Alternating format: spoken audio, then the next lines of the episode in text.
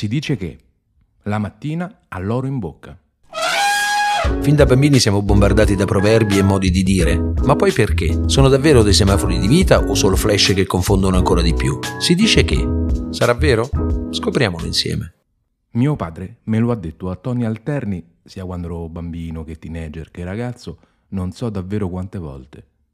Beh, io non lo capivo prima e non ero d'accordo poi, specie le domeniche o durante le vacanze d'estate.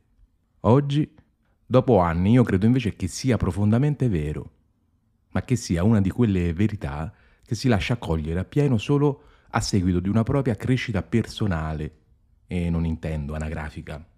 Il primo mattino, infatti, nella mia esperienza, ora è diventato un orario che mi permette di scoprire un'atmosfera, uno stato d'animo e una lucidità molte volte del tutto nuovi, quasi fossero in attesa da tempo di essere vissuti da noi in modo più pieno.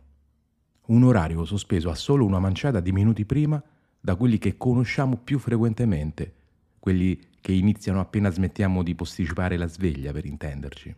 È quando la notte si dirada, ma la città non è ancora esplosa.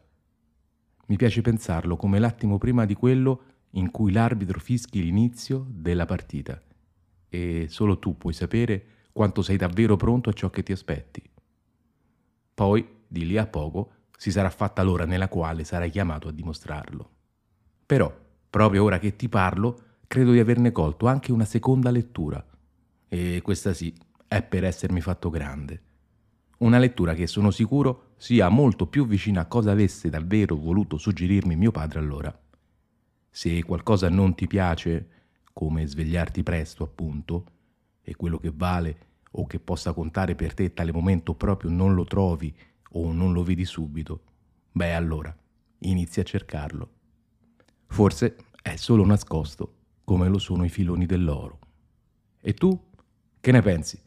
Raccontami la tua esperienza con un commento cliccando sul link nelle note. Io sono Nestor e questo è il mio episodio di si dice che un podcast nel quale condividiamo quale esperienze di vita abbiamo fatto di semplici modi di dire, di quelli che sembrano nascere o, per essere poche parole, un rigo appena, oppure tracciati di vita. Ti saluto e se hai gradito ti invito a condividere Si dice che sui tuoi social e a parlarne con i tuoi amici. Io e te ci si sente online.